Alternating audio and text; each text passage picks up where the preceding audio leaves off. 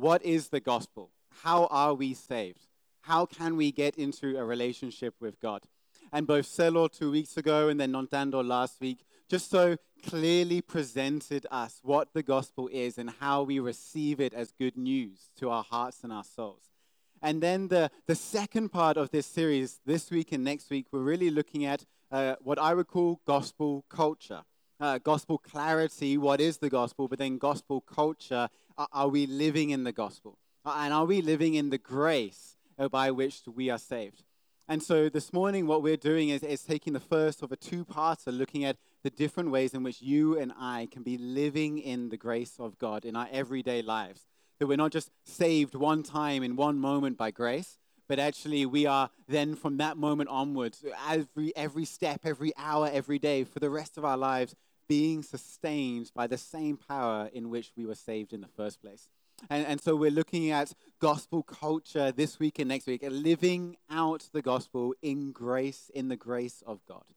And so, as we're moving into the series, you can uh, turn, uh, find your way, tap, swipe, turn, whatever it is that you've got in your hand, uh, to Romans 5. And we're going to spend today in Romans 5, depending on time and how we're doing. We might jump into a little bit of Romans 6, but next week we'll be in Romans 6, 7, and 8 a bit more. Today, Romans 5. And uh, we're going to start reading Romans 5 in, in, in just a moment. But I want to start by way of giving us an example, an example of how we can or perhaps cannot live in the grace of God.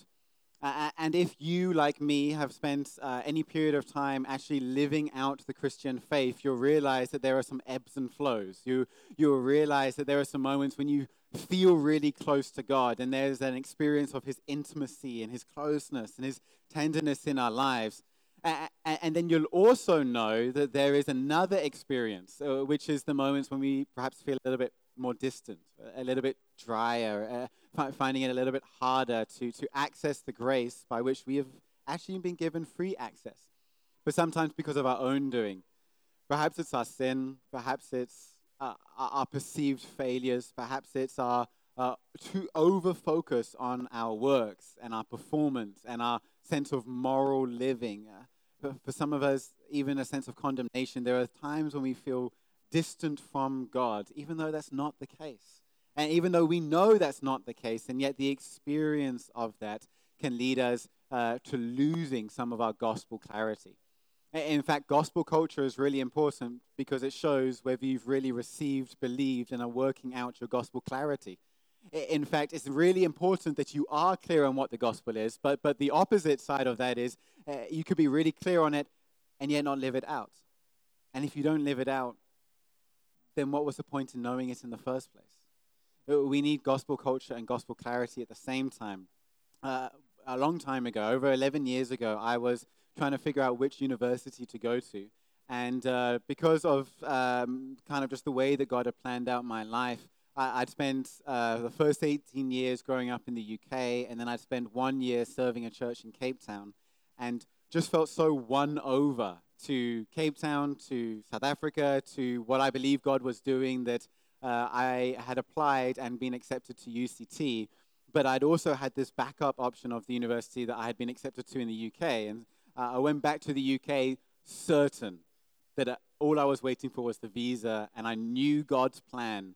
Uh, and then I went to this youth camp that I went to every single year, and uh, I was cornered by uh, a guy who I'd really, really looked up to. In fact, my whole teenage years really looked up to him, and uh, he happened to be uh, the brother of one of the pastor's wives in Cape Town, who had told him that I was going to university in his city.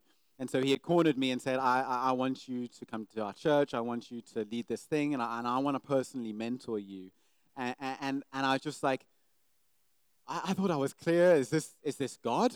Uh, and then all of a sudden, this kind of whole new scenario came out. And I was like, well, maybe I should do this. Maybe what I was feeling about Cape Town was just the feels, the emotions, the experiences, the friends that I had made. Perhaps what God is doing is this. But wait, no, I, I, I knew that God had said stuff about Cape Town, but, but, but why did God speak to this guy? To and, and, and my head just went into overload. I don't know about you if you've had these moments, right? I, I was having this moment of having to make a decision but, but not knowing what to do. And, and I'd written out my pros and cons list for both Cape Town and for Brighton, and I was trying to figure it all out. And I just felt so overwhelmed and unsure. And then a guy came to me at, uh, the next day at that camp and just said, You are striving to figure out what has not yet been revealed to you. Stop striving and start listening.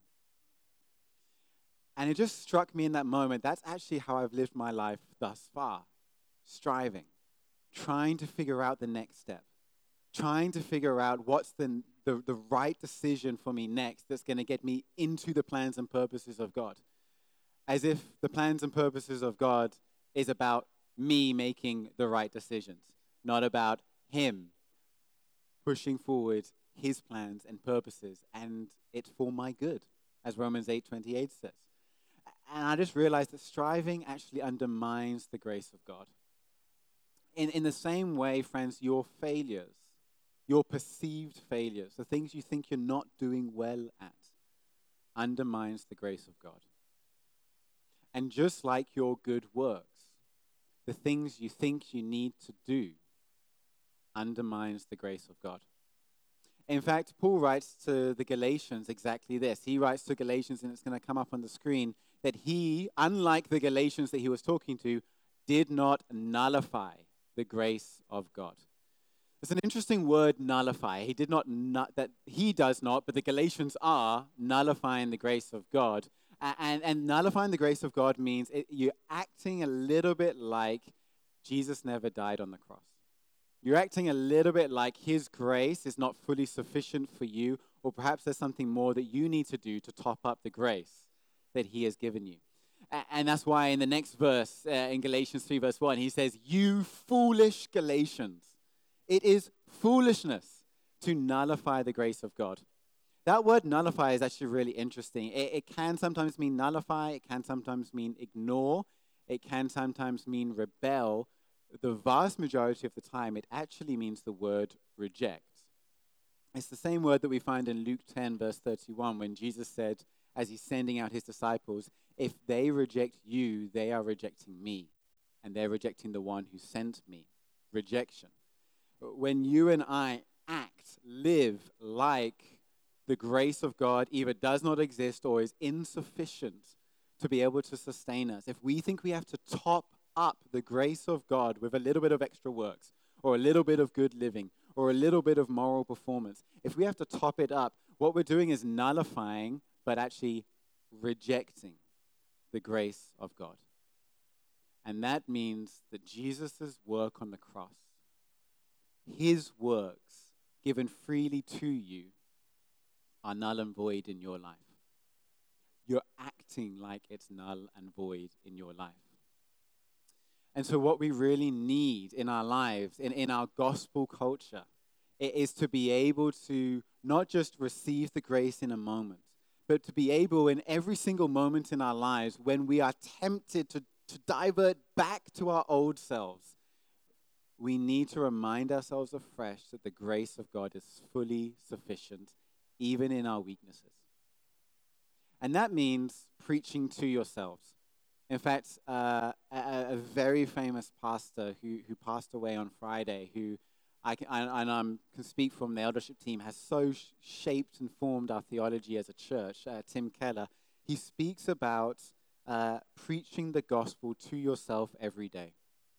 Preaching the gospel to yourself every day. So, so how good are you at doing that? How good are you in the moments when it's difficult to actually say, hey, Tom, no, I am preaching the gospel to myself. I do, am not the God of my life. I do not need to have every decision laid out in bold.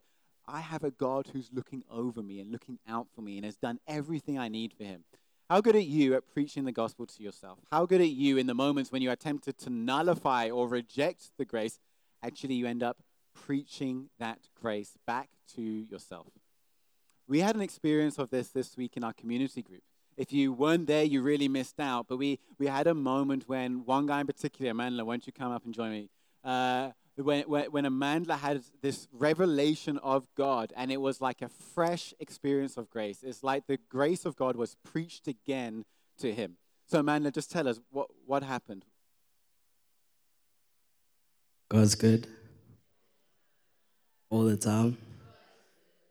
So on Wednesday, we had um, a community group uh, hosted at Sis Lonnie's house. Um, and uh, during the, the group, nah, while we were praying, I don't normally get like visions, you know, like I, I keep hearing people getting visions during prayers, like visions, visions, visions, visions. And so I had one, like for the very first time, and was so graphic. It was so, so, so graphic. So, um, yeah, I'm so nervous, by the way. I don't know I'm talking to myself. Um, so, um, as I was praying, I just remember everyone praying. And as I was closing my eyes, I just saw like a hand like reach out, you know. I just saw like this hand reaching out. But like I looked closely to the hand and there was a hole. There was a symbol of a hole, you know.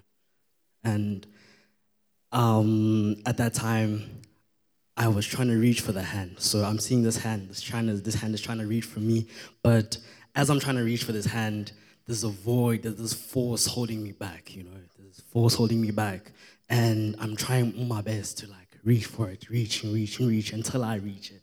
And until I reached it, with all this force that was holding me back, I touched the hand and I just sensed this vibration in my body, which I've never felt before. Literally, it was it was something else. Was I wish that experience for anyone it was so so magical. And i just yeah the holy spirit was just working over time i guess. So yes. Yes. Praise god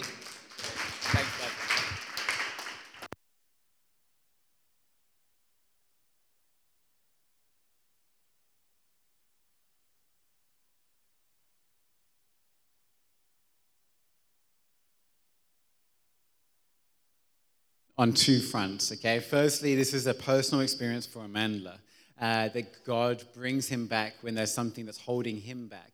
But I think that also there's something in that for all of us as well. What are the things that you think are holding you back right now? What are some of the things that you think are causing you to not experience the grace of God? Not just know theoretically that it exists and it's how God saved you, but to actually experience daily life, what are the things that are holding you back? Maybe it's performance based uh, mindsets, or, or, or, maybe it's a walking around with a sense of your own condemnation. I do this to myself all the time. I have uh, expectations of myself, and sometimes those expectations are not even the things that God would put on me, but I put them on myself. Or perhaps you're feeling like you're doing really badly at something. There's an area of your life where you're currently failing in. Those are the things that are going to draw you away from God. And, and the response to those things is this just as Amandla had a fresh experience of God reaching out to him. So, you and I, in our daily lives, whether it's through preaching the gospel to ourselves or whether it's taking moments when we encounter His grace afresh, we need every day to experience the grace of God again. Not to theoretically know it, but to experience it in our lives in a way that, as I can speak for Amandla, he was irresistibly pulled back to God through the work that God did on the cross. Are you experiencing this irresistible grace, as theologians call? And our response to any of us who are, who are slightly struggling to, to live in grace is really simple go back to what grace is. Go back to what grace is afresh.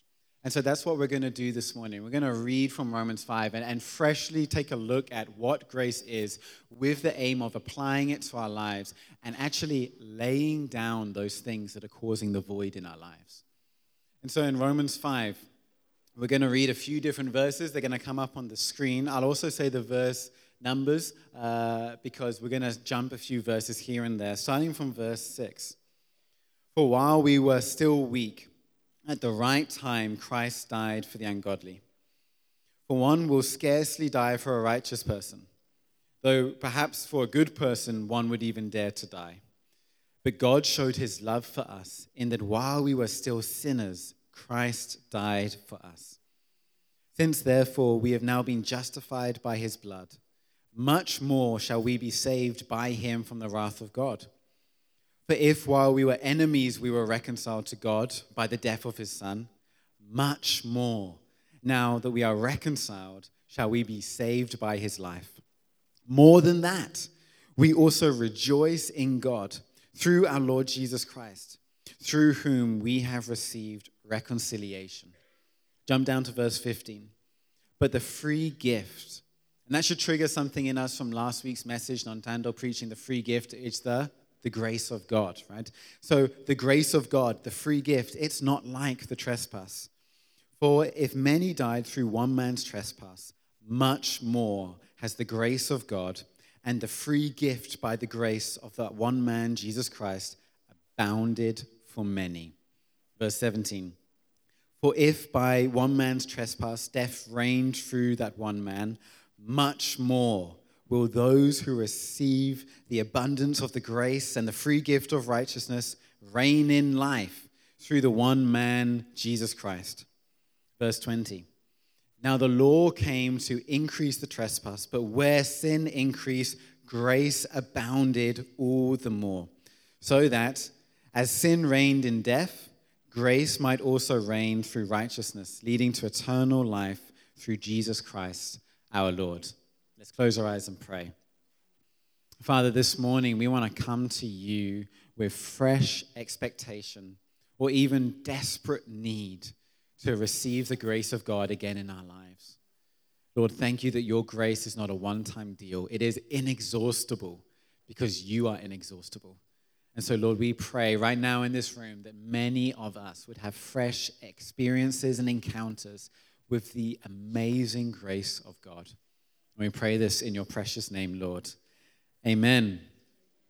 Amen. So, Romans 5 talks about the grace of God in, I think, two really big ways. The, the first thing that I think we see in Romans 5 about the grace of God and how we should be applying it to this life is that Paul, who is one of the brightest people to have ever lived in human history, seems to be really struggling to understand just how vast and deep and rich and lavish this grace really is there are lots of more than statements. And we have them uh, written out for us here. They're going to come up in bold on the screen. But we have uh, a few of these more than statements, starting in verse 9, right? Much more shall we be saved from the wrath of God. And then in verse 10, much more now that we are reconciled shall we be saved by his life.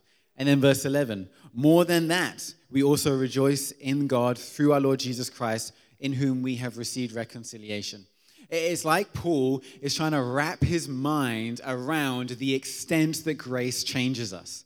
It's like Paul, this incredible theologian, this, this master church planter, this apostle who, who uh, writes more of the New Testament than any other person, is thinking about the grace of God and he's thinking, oh no, it's more than even that, full stop. But actually, wait, it's even more than that, full stop. Oh no, but wait, it's even better than that, full stop. Can you see Paul just struggling and striving to think about all of the incredible implications of the grace of God? The grace of God is better than you think it is. The grace of God has done more in your life than you think it has. That the grace of God, no matter how long you spend trying to think and wrap your mind around it, it will always blow you away. That there is something mysterious about grace. There's something so mysterious when you think about how you have received that grace. You just think, wait, I don't deserve this. Wait, uh, this should not be. You, you look at Jesus on the cross, you, you look at the, the, the nail scarred hands, and you think, wait, that should have been me, not you. This doesn't make any sense. There's something mysterious about grace. There's something that we almost struggle to comprehend about grace. It's, it's a bit scandalous. It's like, that shouldn't have been you, that, that should have been me, right? But then, then you remind yourself of what grace is. And actually, it, it completely makes sense. In one sense, it doesn't make sense, and you're constantly striving to understand what it is. In another sense, grace is undeserved favor. Grace is merited to you the things that you never earned in the first place. Grace is the ability and the power and the right to delight in the one who delighted in you when you were not delightable. Grace absolutely makes sense. It makes sense that we wouldn't understand the full extent of grace. It makes sense because it cuts against the performance based criteria in which our entire lives are discipled in, in this world. Everything is about performance, everything is about how you do. And grace cuts against all of that, which is why, in one sense, it doesn't make sense. But then when you understand what grace is, you're like, of course, this makes sense. It's about the free gift, it's about not earning, deserving anything. It's about God just showing off his goodness towards you. It's about God just saying, I chose you not because of what you did. I reconciled you to me, not because of what you did. I restored you to everything you were meant to be, predestined you, adopted you, ransomed you, delivered you, saved you, freed you, justified you. And it was not about you, it was about the grace of God in your life. Which is why in verses 6 to 9, we have a description of ourselves that seems like we should never inherit the grace of God. In fact, our starting point in grace is this we are weak, we are ungodly, and we are sinners. This is the message that Nontando preached last week that, that we are actually spiritually dead in our sins. We, we are blind, we are lost, we are orphans, or we are strangers. We are cut off completely. And so, grace, anything from that position is good, right? Anything from being a weak, ungodly sinner is anything. I don't have to be the king of kings. I don't have to be a prince in his palace. Just, just, just don't make me dead, right? If I was dead in my sins, if he just makes me alive, that's a massive deal. That's more than I could ever do. That's an incredible. From that starting place, the grace of God to make me alive is amazing. But Paul's not saying that. Paul's not saying that grace has done enough in your life so that you're no longer dead. Paul's saying that you were these things, but then this happened. Oh, but actually, much more. Oh, but actually, much more. And then again, more than. Do you understand that the grace of God is going to be something you're going to spend the rest of your lives trying to figure out? It's going to be the rest of your lives thinking about, oh, so grace means this, and grace means that, and grace means this. It's inexhaustible. The, the grace of God is going to ever confound you, it's going to ever make not sense in your life. And that's because it doesn't come from you. That's because it comes from one who's so much bigger than you, someone who's infinite, someone who's eternal, someone who's unchanging in nature. The grace of God is this thing that Paul seems to be struggling to wrap its mind around. Whatever you thought grace was, however good you thought it was, you're going to spend the rest of your life thinking it is so much better than anything I realized.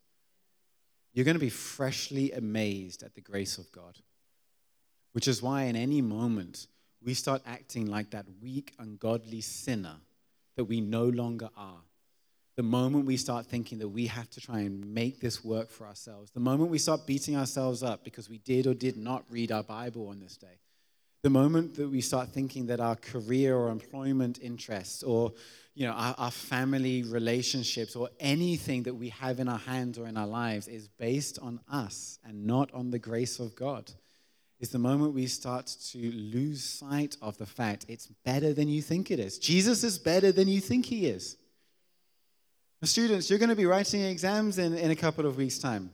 And, and you're going to be tempted to think that, that you need to sacrifice things for the sake of your grades. But I just want to remind you that Jesus is much better than any grade you're going to get. I just want to remind you that His grace is sufficient so that even if you completely flop that exam, nothing has changed. I just want to remind you of that. Okay, those of you who are in careers and in job space, I just want to remind you that your boss's words about you mean nothing if you've got the approval of the great King of Kings. I just want to remind you of that. Parents who are in the room, when you make that next parenting mistake, I just want to remind you that they've got a heavenly Father who's going to be much better than you are because His grace is fully sufficient. I just want to remind you that grace is better.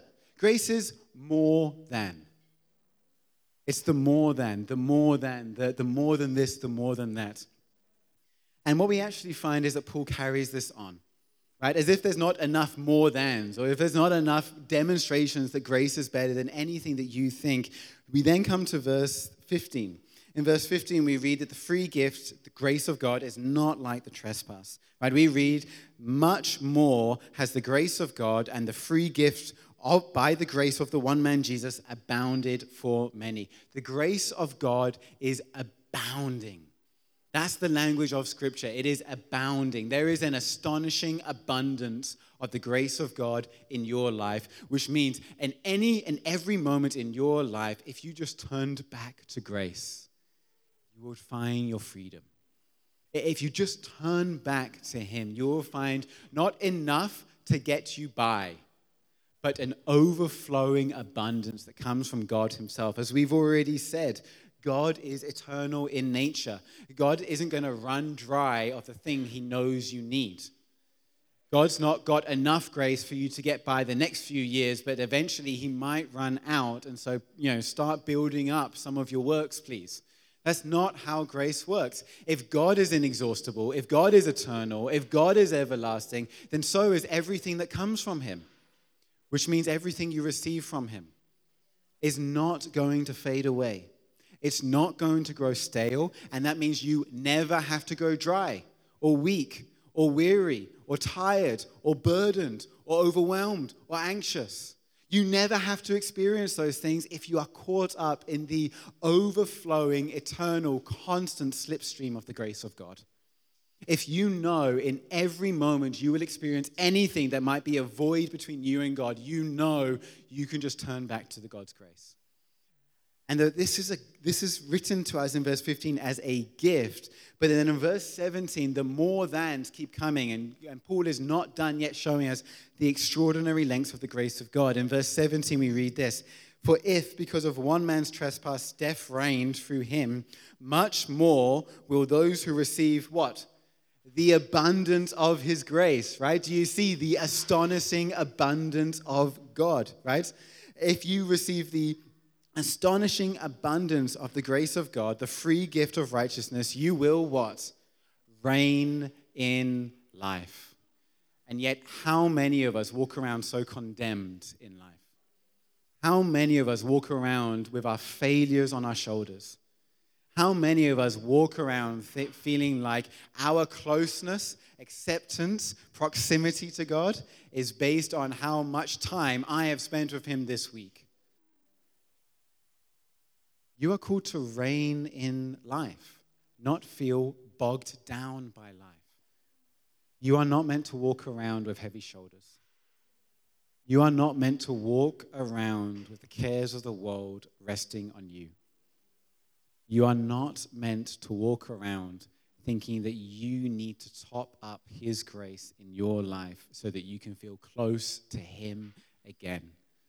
The only thing that qualifies you for this reigning in life, this, this blessed life with Him, is to continue receiving the abundance of His grace.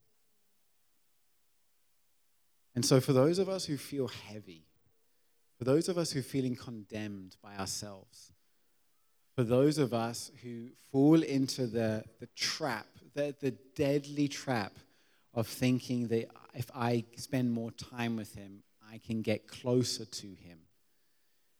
What you should be hearing from the grace of God in Romans 5 is that the only requirement that you have to not just eternal life, but, but this feeling of reigning in this life is to keep on receiving the abundance of His grace. This is an astonishing abundance. Are you living in it? Are you living in the abounding work of the Lord? And yet, somehow, there's another more that comes. In verse 20, we read this Where sin increases, grace abounded all the more. So that as sin reigned in death, grace might also reign through righteousness, leading to eternal life. Do you see once again the connection between reigning in life and receiving the grace of God? Do you see that all you need for a life lived in the pleasure and the delight of your Father is to receive His grace afresh? Do you see these things happening here? The abundant grace of God is actually on display, not in Romans 5 alone, but it's on display everywhere. Throughout Scripture, in all the ways that God has shown to us, in all the ways that God has revealed to us, right? His bigness, His vastness. There is this uh, revelation of who He is, so that whatever He gives to us matches who He is. If God is inexhaustible, His grace is inexhaustible is his love is everlasting, then I will receive that love everlastingly. right? If he has adopted us and said that there's going to be no weapon formed against us, then you are forever secure in who he is. And so the, the revelation of who God is tells us that he is abundant and that his grace overflows for us. Yet also, we find that when Jesus comes on the scene, we have a man who is described in John 1 as being full of grace and truth. In fact, in, one, eh, in John 1, verse 16, we see that the fullness of him have come, through whom we receive grace upon grace. Grace upon grace. More than the abundance of grace. Are you getting a picture of what grace is in your life? Right? Jesus Christ displays grace upon grace in symbols and in stories. He displays it with the wedding wine in Cana he, di- he displays it with the fish that's so vast it's sinking Peter's ship, right? He displays it in all of these symbols to help us get pictures that the grace of God is not just inexhaustible, but it's uncontainable and it's everlastingly going to overflow in your life. Right? The grace of God, the abundance of God is here, and it will lead to us reigning in life or, or it, living lives with righteousness. So, if we're thinking about gospel culture, what we've really got to ask ourselves is this Are we positioning ourselves to receive His grace? Are we positioning ourselves? Are we doing what we need to? Are we turning back to Him in order to receive this grace? Friends, as we jump into Romans 6 uh, uh next week, we're, we're going to read things like we are no longer enslaved to sin in verse 7.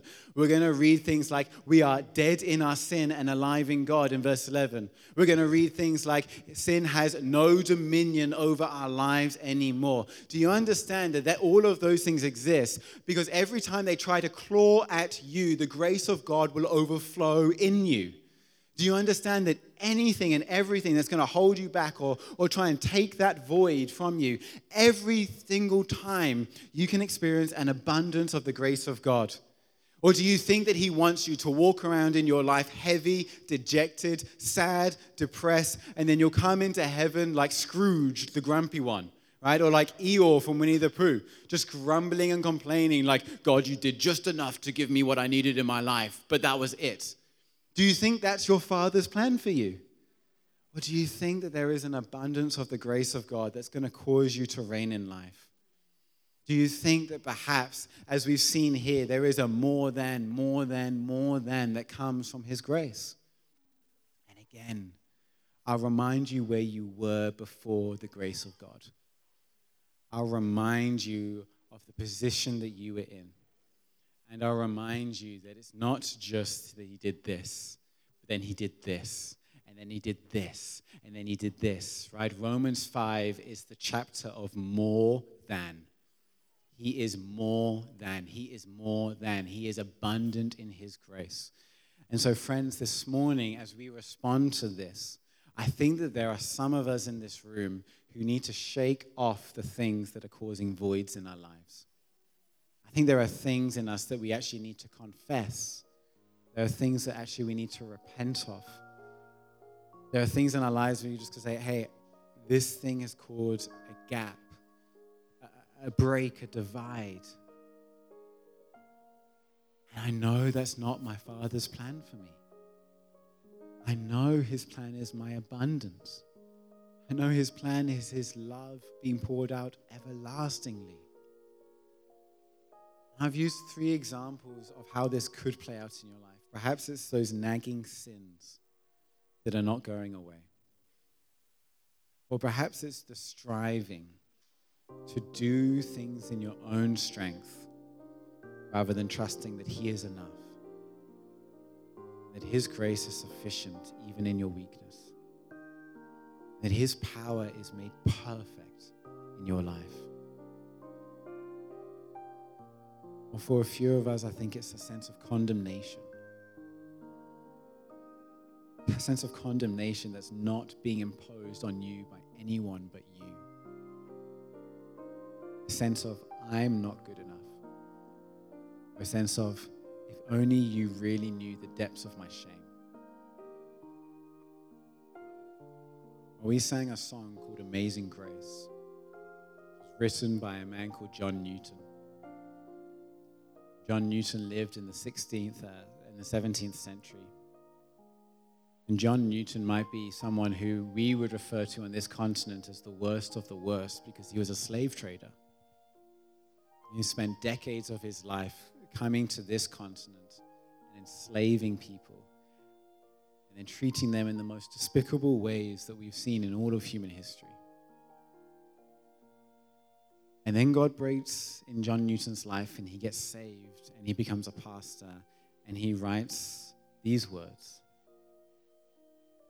Amazing grace, how sweet the sound that saved a wretch like me. I once was lost, but now I am found. I was blind, but now I see.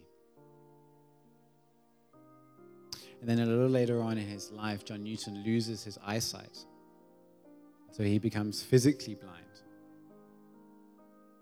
And he starts a friendship with an, a man, uh, the, aboli- the abolitionist, William Wilberforce.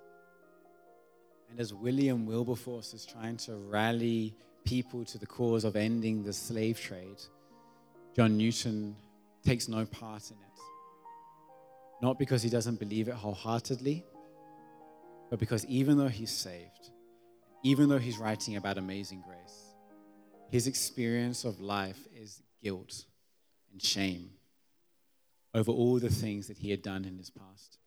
In fact, in one famous encounter with William Wilberforce trying to convince John Newton to, to join his cause, John Newton just screams out in this church service full of people, There's still blood on my hand. And he breaks down crying and he's saved. And he's singing and writing songs about grace that centuries later we're still singing. And yet, still, he was caught up in his own sense of guilt, his own sense of shame. And I, and I tell you that story because if God can deal with the most despicable things that we can think of in the world, the worst of evils in the world, Perhaps His grace is abundant enough to deal with the most despicable things in our own hearts. Perhaps the things that we feel guilty about. Perhaps the things that we feel ashamed about.